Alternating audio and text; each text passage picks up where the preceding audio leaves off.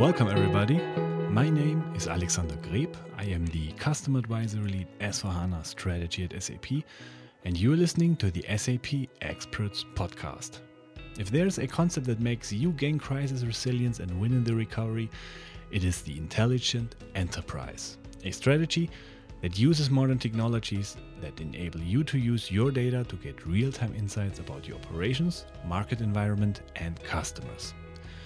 COVID 19 has given this topic a big boost in importance as more and more enterprises now have realized what digitalization is all about. So, I'm excited to feature for this episode Mr. Timo Elliott, Vice President and Global Innovation Evangelist for SAP.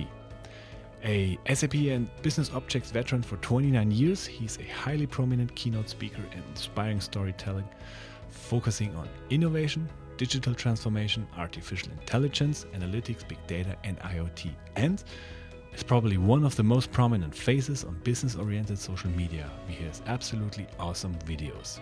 In this episode, he will give us his insights how the intelligent enterprise concept can make the difference for you, no matter if you are a large or small size business, and how you can win in a recovery and the new normal of this remarkable 21st century. Here at the SAP Experts Podcast. Hi, Timo. Hi, Alex. Before we go into our main topic today, um, which is, of course, the intelligent enterprise, I want to talk for a minute about an aspect that surely helped your prominent status on social media. And I talk about the quality, creativity, and as, as a result of that, of course, the popularity of your videos is humbling and probably also frustrating thousands of tech evangelists who are also producing videos. I just want to mention one example I thought, which is especially impressive. As a promotion for Sapphire, you produced a video of yourself in front of the Paris Eiffel Tower. You probably know what I'm talking about, using the meadow of the park as the world's biggest green screen, which was astonishing. So, my first questions to you, and there are three. First, do I waste your talents by offering you just an audio channel on this podcast? How did you foster your talents in video production, and how large is your staff? So, well, first of all, the videos are really, I do those for fun. That the video I did in front of the Eiffel Tower was on a Saturday morning. I got my GoPro out and did some recording and stitched it together. And a few hours later, I was able to publish it. Uh, I'm an innovation evangelist. So, my real job is to work with organizations using the latest technologies in the latest ways. But I do try and do that in my personal life as well. I enjoy technology like so many of us. And uh, I'm constantly trying to push the limits of what's possible. So I try and do that with the video. I have no staff. There's really, really a one, one man show in that aspect. That's right. Yep. Um, to talk about the intelligent enterprise, which is our topic today. In my opinion, this topic is going quite big again which is probably something like a result of the of the pandemic of course because companies realize we probably need some different capabilities than probably we were concentrating on before the crisis let's let's just talk at first about the definition because from my experience when you ask like five persons about the definition of an intelligent enterprise you get probably six or seven different answers and opinions. Is there something for you what you say this is um, let's say the, the universal definition and, and, what's your personal definition of an intelligent enterprise? So i completely agree first of all there's lots of people with lots of different views of what it is um, so let me add another few definitions. But well let me turn it around alex. If i say a person is intelligent mm. what kind of char- characteristics do you think that person would have i think um, now I bring my personal definition of an intelligent enterprise, which I think is quite human. Um, I always say intelligent enterprise is an enterprise which is able to practice insight to action, which if you transfer it to a person, to an individual, is similar because at first you have the senses and the brains and so on to recognize in which kind of situation you are. Like what are you? Who are you? Which is your situation? Then you say okay what are my options? And you leverage these options. You you say okay scenario a maybe like this scenario b like that. And then you based on these kinds of, of knowledge and experience that you have you make a decision which should of course turn out to have been the best option Okay. No, so it sounds like you kind of cheated there, I have to say. You brought it back to enterprises. Um, but a person who's intelligent, eh, we all have our own opinions, and there's different ways of being intelligent, I think. But in general, I think a person who's intelligent is somebody who identifies what's important in a particular situation, uh, gathers information to figure out possible answers, sifts through them to figure out what's the best possible one, and does that quicker than other people. So being able to figure things out quickly is just at a very high level. That's what we want out of any enterprise. So, an intelligent enterprise is people that use the latest technologies and data in particular in order to do that. So, they're using the latest technologies for the sake of using it in an intelligent way. Well, I, th- I think it's aspirational. I think it's aspirational in that we all want to become more intelligent. It's about acting on the data. Um, we have lots of data mm-hmm. available, but we don't always use it, leverage it as much as we could. And we know this, right? Everybody knows that we have more data and we're not we're struggling to really get the most out of it. So I think for me the intelligent enterprise is about the steps and the efforts to try and get to this ideal of an organization that uh, reacts quickly to changing events. So it is a journey. Yes, I think very much so. Eh, and eh, eh, you will never get to the to be an intelligent enterprise. It's not like a thing that you can achieve. Um, almost by definition, all of these technologies are constantly changing. We're constantly getting new opportunities. Uh, what is important in intelligent enterprise is not so much the technology. I think it's a lot more about the the people and the organization and so on. But let's face it, it's the technology that changes, that gives us new opportunities, new possibilities. So we're constantly trying to catch up with what is possible. And in fact, I think over the last 10 years, there's been a change in that for the longest time, the we knew what we wanted to do, and the technologies just weren't there yet. There wasn't enough memory, there wasn't enough processing speed. Now, in the last few years, I think that's kind of no longer true there are almost infinite computing resources available. We're struggling to catch up with what is already possible. Uh, the, what is limiting our ability to become intelligent enterprises is less and less the technology and more about connecting and integrating that technology and integrating it with our human processes. Which quite corresponds to my experience. Um, like 10 years ago, you had like the business people always blaming IT, like I want, but you cannot deliver. You do not have the technologies and so on. These voices have become a bit quieter in the last years. I, I, there's still a lot of people complaining about IT organizations. I think what the reality is, as we as we all know, is that there are things that sound really easy. Why can't you just give me all of the information I need to make this decision? And then when you look under the covers at all the complexity of what it takes to gather that information, to bring it all together, to have a standard definition of anything, things like headcount or profit, there are dozens of different definitions of what these terms mean across an organization. And it takes an awful lot of work. So partly the problem business people have is that they don't uh, realize just how hard it is and uh, and how much they need the technologists to help them come up with something that looks easy. So when we define being an intelligent enterprise as let's say a commitment to embark a journey like using the right things for the right for the right knowledge gains. Um, the the word intelligent enterprise may of course provoke the question if there are intelligent enterprises are there also like dumb enterprises? Yes. Easy answer. So no i think we know this right? Sometimes if you're a business you don't necessarily have to be particularly intelligent. Sometimes it doesn't matter. You can make money anyway mm-hmm. you're using gut feel rules of thumb maybe you're in a business that just doesn't have much competition mm. But sooner or later, somebody more intelligent, smarter, more competitive will come along and disrupt your business. And there are big differences across industries. Some industries are undergoing digital transformation. If you're a taxi company, for example, right now, you're being severely disrupted well first by uh, uber and the others and and now by the the pandemic but there are uh, other industries are probably less affected but um, yes you can most of the time you can get by by not being the most intelligent enterprise out there but over time it gets tougher and tougher and in particular when things go wrong being an intelligent enterprise has proven i think in the last few months to be a huge advantage. So let's let's put a focus on that what you said. Like how are intelligent enterprises like more crisis resilient than others? What are the let's say abilities or is it maybe the attitude that makes them more resilient?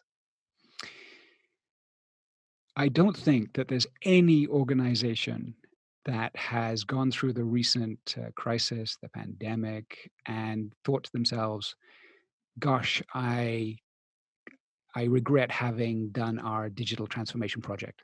Mm-hmm. Right? Yeah. Clearly, with everybody stuck at home, anything that relied on manual processes and paper was a huge problem. Organizations that had already done the hard work of digitalization, that had a common view of their data, were able to better understand what was happening. Um, be able to choose between different choices on how to react. We're closer to their customers to understand what their reaction was and what they needed to do differently in order to keep their business. So, uh, clearly, I think intelligent enterprises are more crisis resilient.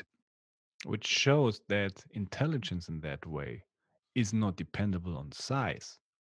Because, for example, I have customers who are we're not talking about like like small business but but heavyweights from like dow jones and dax companies where they were saying in the beginning of the crisis like i i'm absolutely not able to to send my people at home and let them work at home. I do not have the bandwidth from my vpn to to let them to make them access our systems. So probably even even the last person now thanks to the crisis, and that, that wording is of course a little bit weird saying thanks to the crisis, but a positive aspect maybe that probably the last one has recognized what digitalization is all about. And do you expect from that that also those intelligent enterprise will recover better and easier from that let's say agony status in that into that new normal and will there be a let's say it or let's call it a much heavier run on these technologies which enable intelligent enterprises?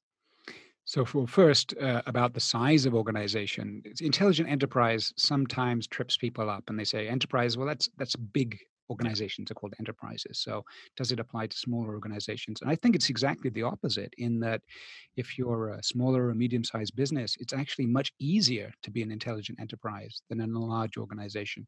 Small organizations tend to be much closer to their customers. They understand the customer demand in a more intimate way than a large organization that has lots of different silos large organizations have a complexity of, uh, of data collection and IT infrastructure that just makes it harder for them to get a single view of what's going on. Historically, where the smaller organizations suffered is they didn't have the expertise to um, put together more sophisticated IT systems. There was some technology that was more or less reserved for bigger organizations with large staff. But what's happened recently is uh, the cloud has come along. And now, for example, you, a two person, five person organization can access exactly the same power of artificial intelligence, for example, in the cloud uh, for uh, easily uh, with a pay as you go price as any large organization, as a Unilever or a GE, they have access to exactly the same computing power now. So, one of the biggest barriers that was stopping smaller organizations from taking advantage of their their i think the better situation when it comes to the intelligent enterprise is now taken away so i, I really think it's a golden era for smaller organizations that can start using these new technologies. That was the first answer. The second was about um, are organizations going to be able to take more advantage of the situations now? And again, I think the proof is out there. If you've eh, seen any of the Sapphire Now presentations, for example, they're full of examples of organizations that have used technology to be more resilient, but then also now to reimagine their business models going forward, taking the best of the old and try and combine it with the best of the new and adapt to the situation. Now, at the end of the day, technology isn't magic. It, it, can't fix everything. If you're in an industry, if you're in the hospitality business uh, and you're in an area that's still in lockdown yeah. and you can't open your your restaurants and your bars, technology, or your airplanes are grounded. Yeah, no chance yeah. with technology. So technology can't help that much right now, but um, to the extent that when things do start opening, will these technologies help people react faster? Uh, clearly, there are so many great examples out there of uh, organizations doing that. I mean, in the last couple of weeks, I spoke to, say, uh, Velux, you know, the the people that do the roof windows. Mm-hmm. Uh, talking about how they're actually seeing a surge in demand now as people came out of lockdown they said you know uh, we've been in the dark in our in our house too long we need new windows. Yeah. So but they only have a limited uh, factory production so it's they're a maximum production. So they're using intelligent technologies to figure out okay out of all of the windows that we could be uh, making right now which are the ones that are going to provide us the most profit to which markets it's fairly straightforward as a concept, but they can only do it because they've invested in these technologies, intelligent business planning, in order to be able to do that. Um, and again, so many great examples of this. Of course, when you say that, like looking into the future and like predicting what the next crisis will be all about is impossible. But when looking in the past, and for example, when we look at 2008, the financial crisis, which was of course not comparable to what we have now, but it also deserved definitely the word crisis. Didn't there and now the same abilities help? Like knowing where your assets are, knowing what your liquidity is, what your money, where do you have it, how how to react it. Um, but now, which is the, the the positive aspect of it, um, what you said with these kinds of technologies are now available to basically anybody. We have something like a demo democratizing um, aspect in that case. We can at, at, least now look forward and saying if we do now as enterprises the right decisions to embark on these journeys, we have no matter what comes. Of course, we probably will also struggle again, but we are in a better position to struggle and I think this goes to the heart of one of the concepts I associate with the intelligent enterprise, which it's not just about installing new technology and doing business in a new way. We've always done that. Uh, ERP, we've put in place new systems, we've adapted. But really, for me, the notion of intelligence includes learning and flexibility and agility. In other words, we're not it's not just a technology project, it's a way of making innovation core, a core competency in our business and using technology to help that so that no matter what is thrown at us, we can adapt in more or less real time to whatever that situation is. So it's um oh, I stumbled across a tweet the other day that I liked. It was uh, something along the lines of education is not increasing the size of your hard drive, it's increasing the amount of active memory. So we sometimes treat technology projects as increasing the size of the hard drive. We're, we're, just giving us you know, new capabilities, but really it's about the active memory. It's about the ability to do things faster and more flexibly and and learn from what we've done. Um, and we talk about crisis in the past. I actually really like using the example of organizations that are built to deal with catastrophic uncertainty. So I've worked in the past with organizations like the American Red Cross, or there's a UK organization called Plan International that I like a lot. They uh, they look after some of the world's most vulnerable uh, children in uh, when there are disasters around the world. And these organizations, by definition, don't know what's going to happen next. Yeah. So they have created very flexible structures in order to be able to intervene quickly with the right resources, the right people.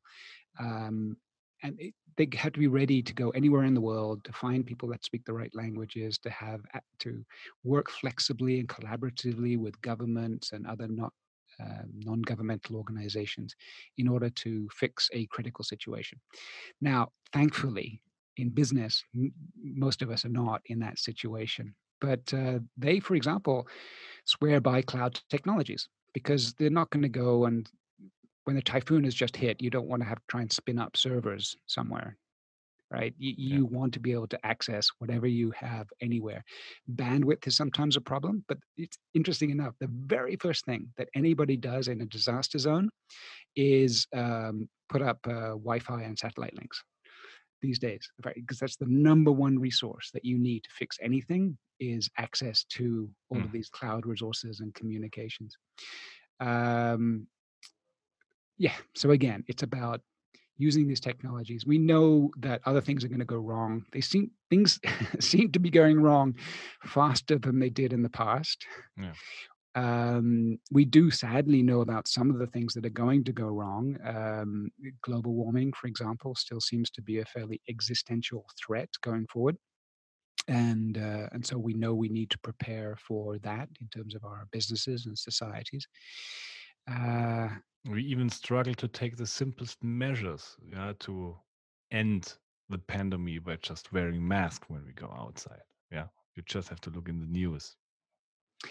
Yeah, uh, but you know, social uh, technology has a dark side. So, for mm. example, I think we get a very skewed view of human nature through social media. I think, uh, sadly, the business models are designed to make to bring out the worst. We see more of the worst types of behavior exactly. because it gets more engagement. So the reality is that we are good people. We just are exposed to a the, the worst people being badly behaved.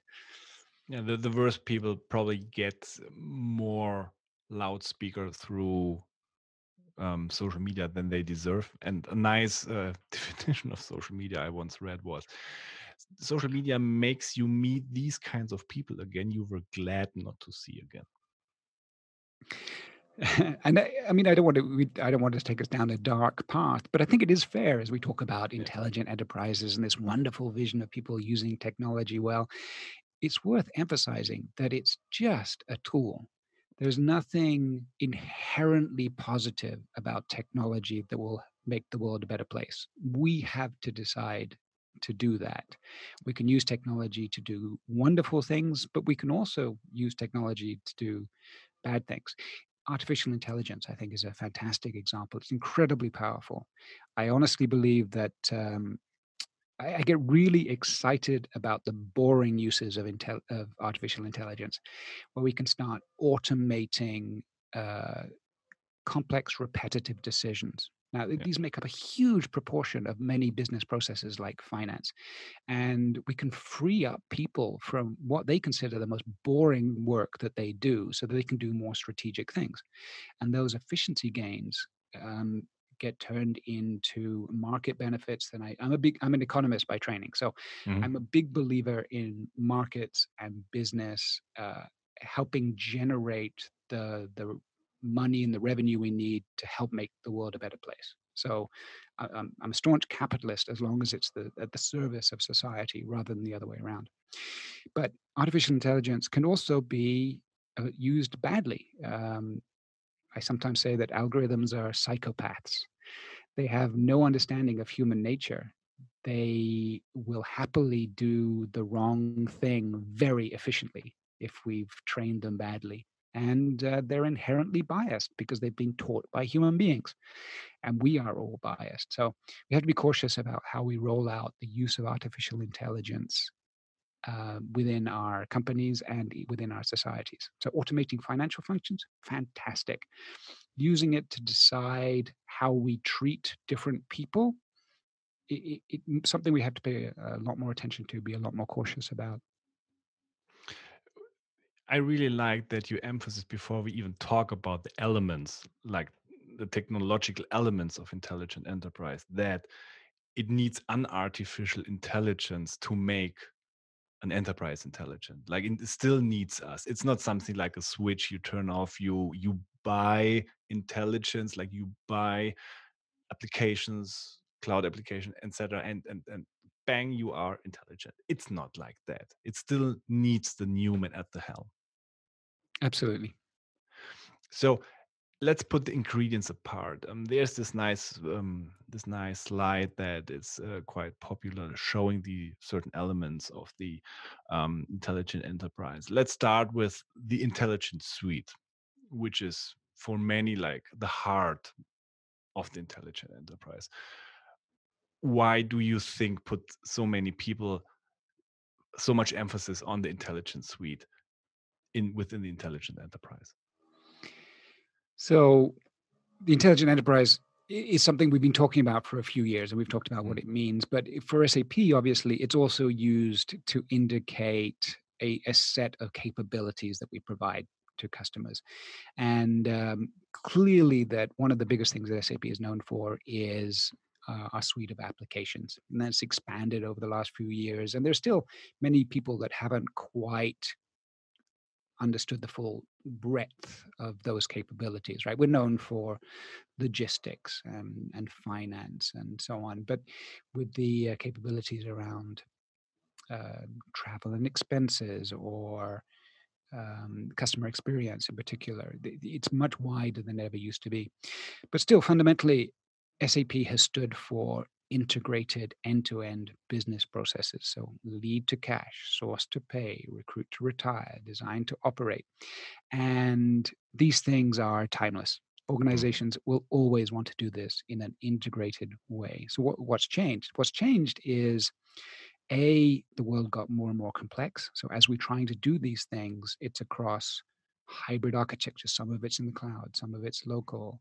We're working more with uh, outsourcing as part of our business process.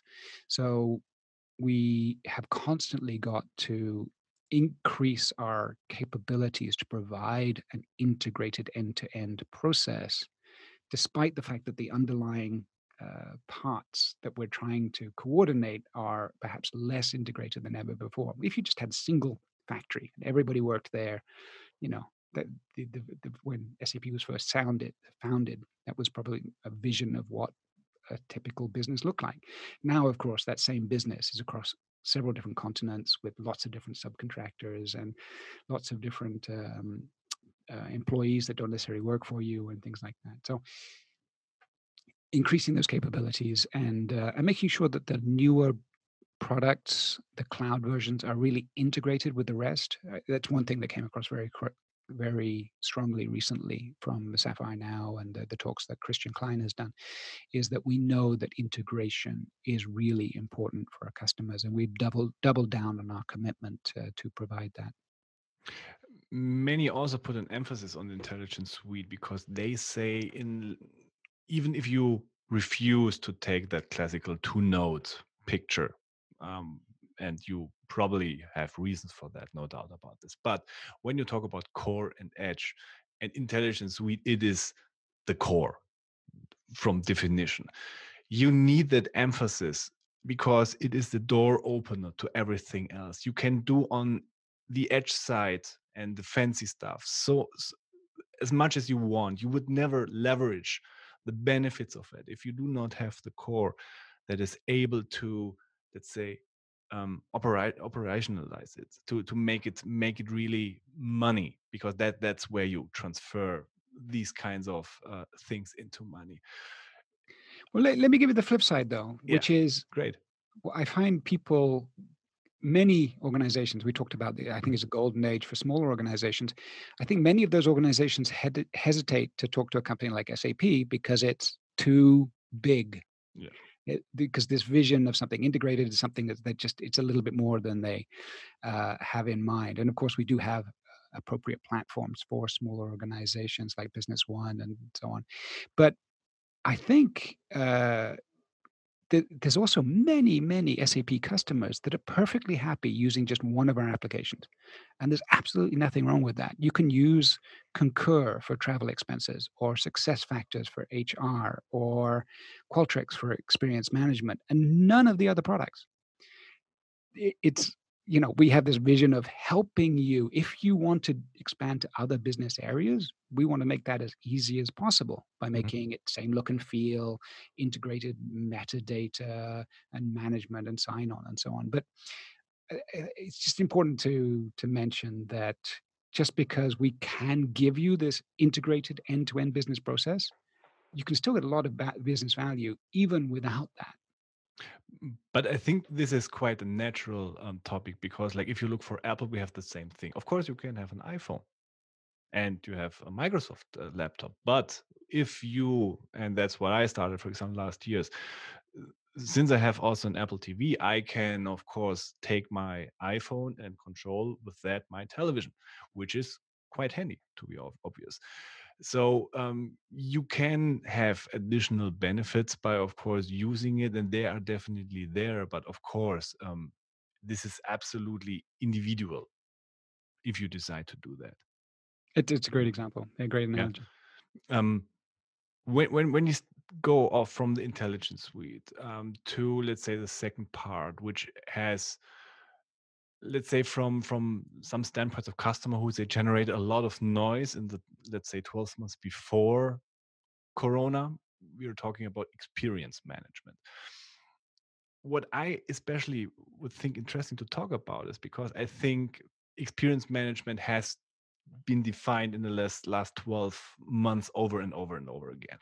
And we had lots of examples which and that's that's what I receive, for example, as critics from from customers were saying like, okay, but you're addressing a lot of first world problems with that, yeah, because it was about like, let's say one guy was was was promoting it by saying like, hey, I got a coconut cake at my at my hotel room. I hate coconut cakes. I would never want to see them again. Experience management makes the hotel enables the hotel never give me coconut cakes again. Bummer. Yeah. Um, now we have a completely different situation. And I think this is the interesting in the real case about experience management. Everybody talks about the new normal. Nobody knows what the new normal is all about. yeah. Experience management. Do you think, and this is my big hope in experience management, can experience management help me to find out what the new normal is all about? So first, let me take a big step back. I completely agree with uh, this notion of experience management as delighting your customers, yeah. which is sort of by definition something that's fairly elitist. And I, I don't think we did ourselves any favors. I, I listened to a senior executive on stage talking about how customer experience for him was when you know he was a frequent flyer and he hadn't got mm. the business upgrade that he felt he deserved and i just uh, just no great yeah right bummer as you said yeah. uh, but it, for me it, experience management is so much more fundamental than that yeah.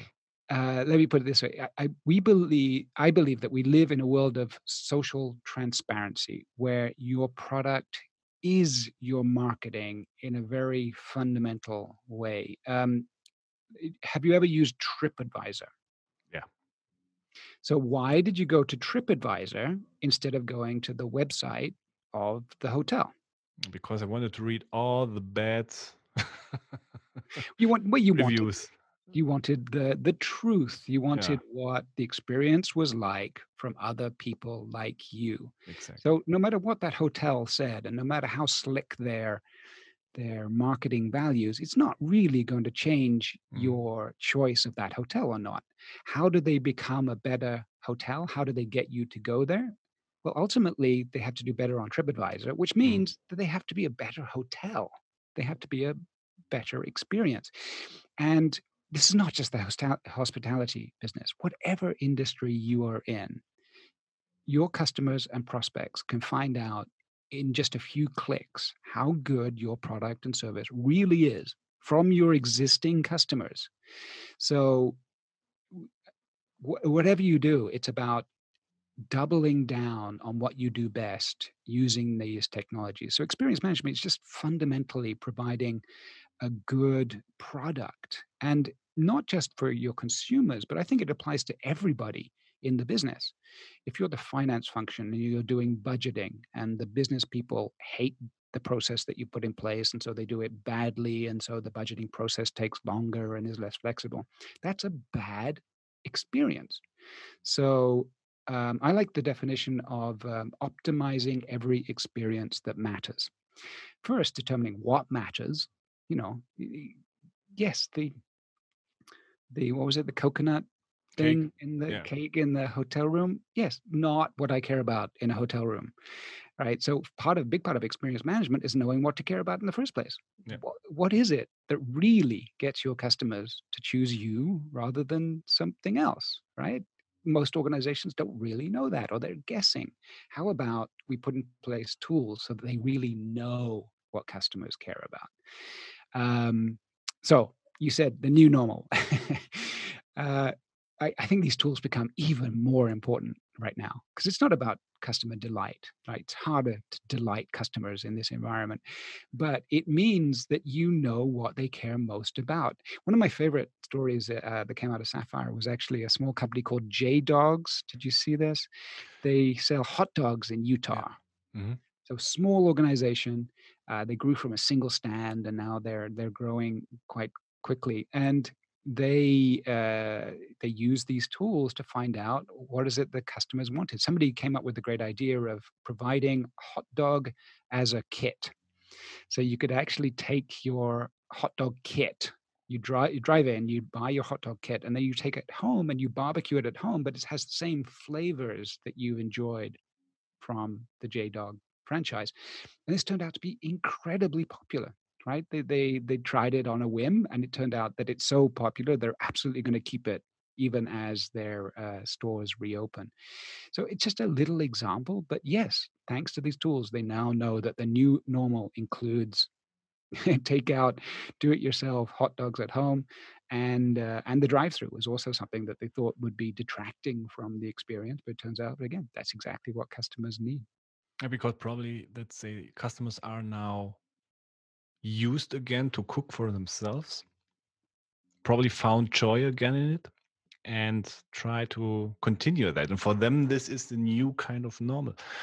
Um, Sorry, just a little little anecdote. Um, Mhm. I, I had a, a, a big wedding anniversary while we are in lockdown, and my wife, we live in Paris. congratulations. Uh, thank you. And my wife managed to find a, a a starred Michelin chef who had a restaurant nearby, and the restaurant was closed, obviously. Uh-huh. But he put together a kit for a really nice lobster meal with all of the little ingredients. So they'd made the ingredients in the in the kitchens, you know, Mhm. tasted fantastic. But you actually made it yourself, complete with like the decorations on the Mhm. plate that you would get in a Mhm. nice restaurant. And uh, it worked out really surprisingly well. So yes, I think uh, restaurant meals as a kit is a is a trend. I have to look out for that. Sounds interesting. What what I really was thinking was interesting was something an article The Economist was releasing. I think it was like six weeks ago already, and it was already about the new normal. And what they said was, and they, they put a quite interesting analogy because like China is already a little bit farther ahead in the kind of recovery, so they are already at the moment experience maybe more than us what the new normal is all about. And they were referring to um, in the 1970s, a professor um, at the Tokyo Institute of Technology observed that there was something disturbing about robots, which looked almost but not quite like people. Mm, The un- uncanny valley. The uncanny valley, exactly. And um, this was what I really was finding interesting, and this was making a little bit my my mind uh, running around on this topic. Like, of of course, there will be a new normal, which is like everything which is new at the first time disturbing to people. and so on. It's disturbing to enterprises because they say, okay, I cannot wait to restart again. But Mhm. probably there will never be a restart. Like if you talk to airline companies, they will not have something like that business before again. Um, I, I think we should never let a good crisis go to waste, as they Yeah. sometimes say. Um, right now, it's just a wonderful opportunity to go back to what your customers really care about. What is it that you are provide can provide to your customers that they appreciate, and how is that adapted to the new world? I mean, all organizations should do this, but now more than ever is a great opportunity to do so. Actually, I've been talking to several organizations that are they, they've been you know struggling there's been slowdowns and so on but at the same time because they feel like they've been able to weather this crisis better than their competition they're actually gearing up to grab market share as as society comes back because you know i talked to um, a new zealand hospitality organization and it was touch and go for them right? They they Mhm. were they were saying okay we might have to close our doors. They were rescued by a, a government plan that helped that they could uh, keep their employees furloughed and so the business is still going. And now because they've maintained good relationships with their the leaseholders of the pubs and bars they believe that as it goes forward and they're looking to expand, they were one of the fastest growing businesses in the country before lockdown. Now they do think that they'll be able to expand faster at a lower cost because they, they've proven their resilience. That the people that will rent them property will do so uh, are more likely to rent to them than the competition because they've shown that they're a viable business that's going to be around in the future. So that they really they really think this is going to accelerate their growth ultimately. So it's uh, c- m- again resembling the retooling we already talked about in episodes before, like what was happening basically in the Second World War, when, for example, the British and the American economy really quickly had to retool to produce war related stuff. But during that process, they learned so much about let's say methods to produce methods to in logistics and so on uh, like packaging they that would really leap ahead what they were doing for the economy and for for for, for let's say the, the the the doing after the war. So by nature it came out that the old normal would never exist again. You put one word very in the center in the beginning already, which is the word cloud. And uh, this also is seen in the ingredients of our, let's say, interpretation of the, intellig- uh, of the intelligent enterprise with the business technology platform and the industry cloud. So before we talk about this first, is cloud really something like necessary for being becoming an intelligent enterprise? Is this a mandatory ingredient or can I also become intelligent when focusing like I have ever before on on-prem architectures. Um, so yes, you can be absolutely intelligent with an on-prem architecture. I think it's just harder. I mean, honest question: If you, Alex, were to create your own startup, you had this fantastic idea for Michelin-starred kit meals at home or something, and you're trying to you're trying to expand the size of your business, would you buy your own servers? Of course not. I Right. do not have the basement for this. Kit stuff in there. so, would No. you try and leverage existing platforms as much as possible? Absolutely. On the other hand, might you need some custom code for some aspect of your business that isn't already provided for on, you know, with standard out of the box functionality? Of course, maybe to differentiate myself from existing things, Right. Well, yeah, I and need it. Right, it'd be Yeah. that like that that secret sauce, the the one thing that you. I mean, if you're a startup, almost by definition, you're trying to do something that isn't already available out of the box. Yeah. Um, so, so I think that's that's the future, right? Is is to leverage these platforms. Now, of course, it's not like we can throw away everything we've just invested in for the last forty or fifty years. There's immense value in that infrastructure, and uh, we need to leverage that. One of the best things about SAP is that the ability to have uh, on premise and the cloud working together, right? Rather than some of the, the pure cloud vendors where you have to just throw away everything you've got on premise and move all of your data into the cloud, even when you're a little bit scared about that. Um, so I, honestly think that hybrid is going to be the uh, the reality for organizations for decades, honestly. But if you're going to do something new, really, why would you do it on premise now? Absolutely. Right? Yeah. Take advantage of the uh, the scalability, the efficiency. I was talking to a company just the other day. Who was it? Oh, um, you know, I can't even remember. It was just, but the takeaway was, of course, we did it in the cloud. It was just so much easier and faster, and we could scale up and scale down. it's It's a question about this. right? It was it was um it was for SAP Analytics Cloud. Mm. They, they wanted to roll out more self-service access to uh, to data for people, and it was just this. Yeah, of course, cloud was no brainer. Yeah and especially if you talk if you take like uh, the analytics cloud as a example especially in that aspect it's quite interesting because that what the sap analytics cloud is all about the capabilities would not be possible on an on-premise installation or in an on-premise architecture Well, yes, so it's, a- it's a combination. Like some of the Yeah. things are analytics we've been able to do for a long time, self-service tools. They're absolutely on-premise self-service Yeah. tools. But when you look at the augmented analytics aspect of it, where we're building in, where it's designed around um, using machine learning um, as a fundamental part of the system, so it detects patterns automatically for you, for example, that really does rely on having a cloud infrastructure. You know, the power of artificial intelligence is much easier to access when you're in the cloud than trying to do it all locally. So, it, it, I honestly I found that the rise of artificial intelligence got rid of most of the remaining doubts about moving to the cloud, because fundamentally it's just sort of intuitively obvious that when you're crunching massive amounts of data and you're trying to use data from many different sources, the cloud is the right place to do that. And since artificial intelligence is a big opportunity and you're going to do that in the cloud, why not bring your business process up to that intelligence rather than trying to do it trying the to other way around?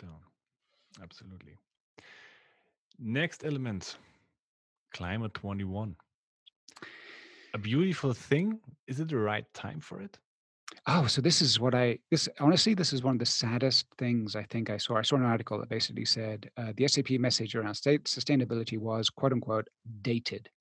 And I found that sad and tragic. And Yeah. Of course, we've all been talking about sustainability for years, decades, but it's not like the problem is solved. Mhm. Global warming increasingly clear that it's an existential threat to the planet and a huge source of uh, potential crises in the future. Um, and so, yeah, that was so. Yes, I can. un- un- on the other hand, of course, yes, there are immediate concerns. You know, if your business is about to go under, you're not thinking about the sustainability of your product. Completely understand. At the same time, um, how could SAP possibly not devote massive amounts of time and attention to helping all of us do more of these? Um, so, and, again, it's not new. Eh, We have this new carbon footprint analysis product, for example, that helps you uh, along the entire value chain to do uh, more sophisticated calculations. Now, the idea uh, is not new. We, I remember working with uh, Danone, uh, the yogurt company, yeah on Mhm. their sustainability chain. We actually had a product called SAP Carbon Impact, I think it was called. Um, but it was a little bit too early. People weren't necessarily there yet. The technology wasn't the, exactly the right technology for what we're trying to do. So now we're having another go at it. But uh, so yes, yes, it's absolutely the right time.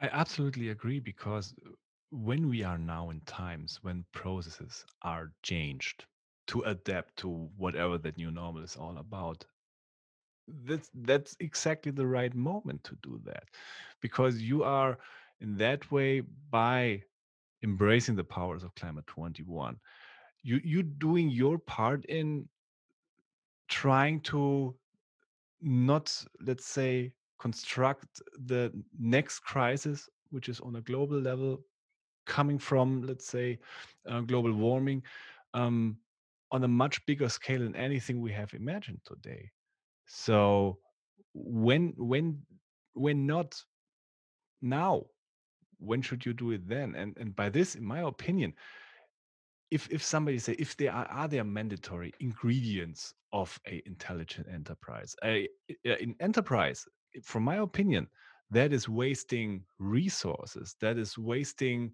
his own future can never be intelligent. So if there is something like a mandatory ingredient, of course, climate 21 is it. Yeah, making your own consume and making your own emissions steerable finally and putting that topic which has been in the past you, you remember these discussions like a year ago when somebody says like everybody has to to to go and drive like electric cars. The next one said no not electric cars because you you have to to put the whole supply chain in it. And with that natural aspirated or like petrol powered cars are much more now we are talking with facts if we do that. It's not mm-hmm. like these kind of subjective emotions that are meeting each other. But Climate 21 makes it possible to talk about facts in that way. And that's the beauty about that. And, and again, the bigger picture, right? We're obviously, when we talk about the intelligent enterprise, we're talking about uh, better business. Now, is better business really important? I think clearly there are lots of things, other things that are more important. Uh, health of everybody, civil rights, uh, a planet that we can leave to our children. But I also believe very strongly that the, the best run businesses help the world run better, as we say at SAP, that by making everything more efficient and more effective, we have more resources to deal with these kinds of problems. Last element enterprises are never alone, they interact. So, business network has also a quite prominent spot. Um, isn't this sometimes a bit overlooked? well, for me, the only thing better than an intelligent enterprise is collaborative networks of intelligent enterprises.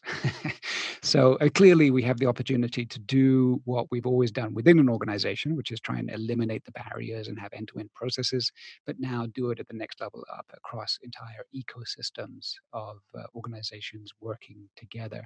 And I think also this is where the industry cloud approach comes in, where we have new new solutions, particularly that have had industry focus across all of the different actors in that industry. So best practices and next practices embedded into them. Um, actually, one of the best reads I had recently was I went to our page on the industry cloud solutions, and I think they're very concrete examples of uh, utilities businesses, for example. There's all of these changes going on across the utility business that affects lots of different companies in that industry and how we can all work together on collaborative solutions that work across organizations to adapt to more sustainable sources of electricity, to uh, adapt electricity grids so that I can have a solar panel on my roof, for example, and give electricity back into the grid to leverage the power of electric car batteries as part of our electric you know so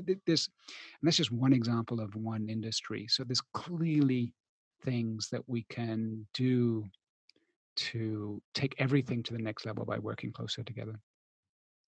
And of course we have seen in the past and now whatever disruptions coming from let's say natural disasters fukushima whatever those things at first disrupts are disrupting supply chains.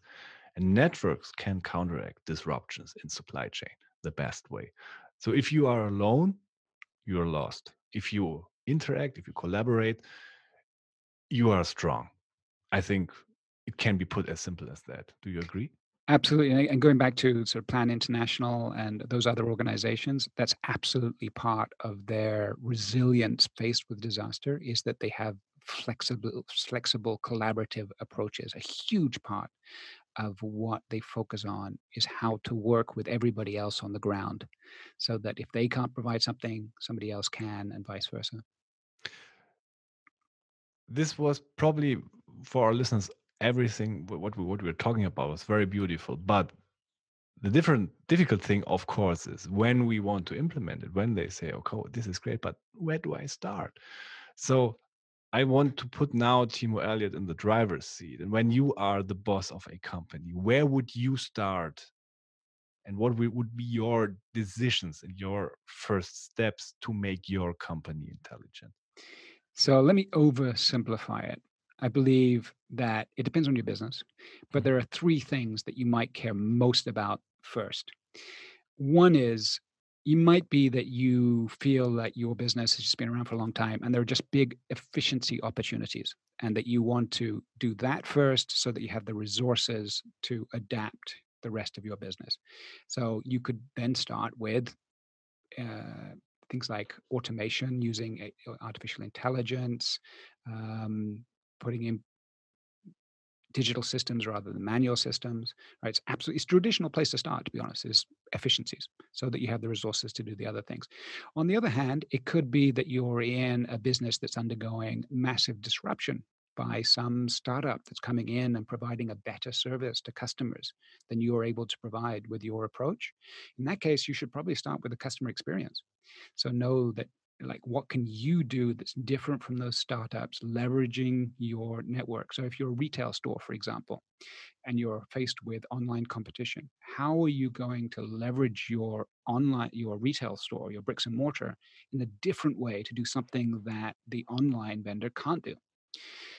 Uh, or finally and this is one that i think people don't should probably do more often which is maybe you're just not ready to even think about digital transformation.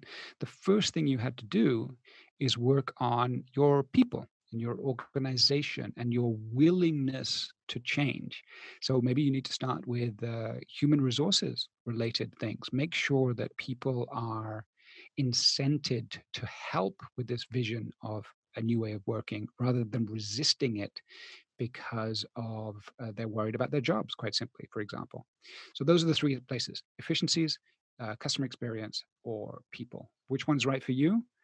Uh, it depends on your organization, and you might even do a couple of those at the same time. Timo, thank you very much.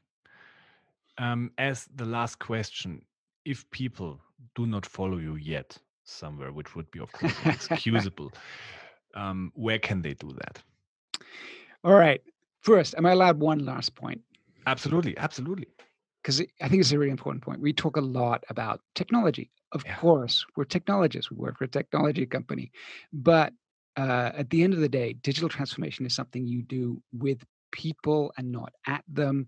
One fatal flaw of technologists like myself is that we don't always realize that the most tech powerful technology in any, any organization is people. Yes. Only people can change businesses. Only people can innovate. And so I think we all need to spend as much time debugging and optimizing the people stack as we do the technology stack. So, really spending more time and energy on leadership, empathy, creativity, training, diversity, incentives, effective organizations. Um, so, to sum up, an intelligent organization, a intelligent enterprise for me is one that is truly optimizing the most important business process of all, which is innovation, and that takes people. That's a great conclusion. Thank you very much. so if people want to follow me it on tw- basically it's Timo Elliott anywhere. So uh, T I M O E L L I O two T's. People always forget the second T. So timoelliott.com, at Timo Elliott on Twitter. I even have a TikTok account. even TikTok. Jesus, I have to take a look at that. All right. Thanks a lot. Great to have you here. Was was some awesome, almost I think 50 minutes. Thank you very much for this. It was great talking to you, Alex. Thanks again for the opportunity. And have a great day. Bye bye.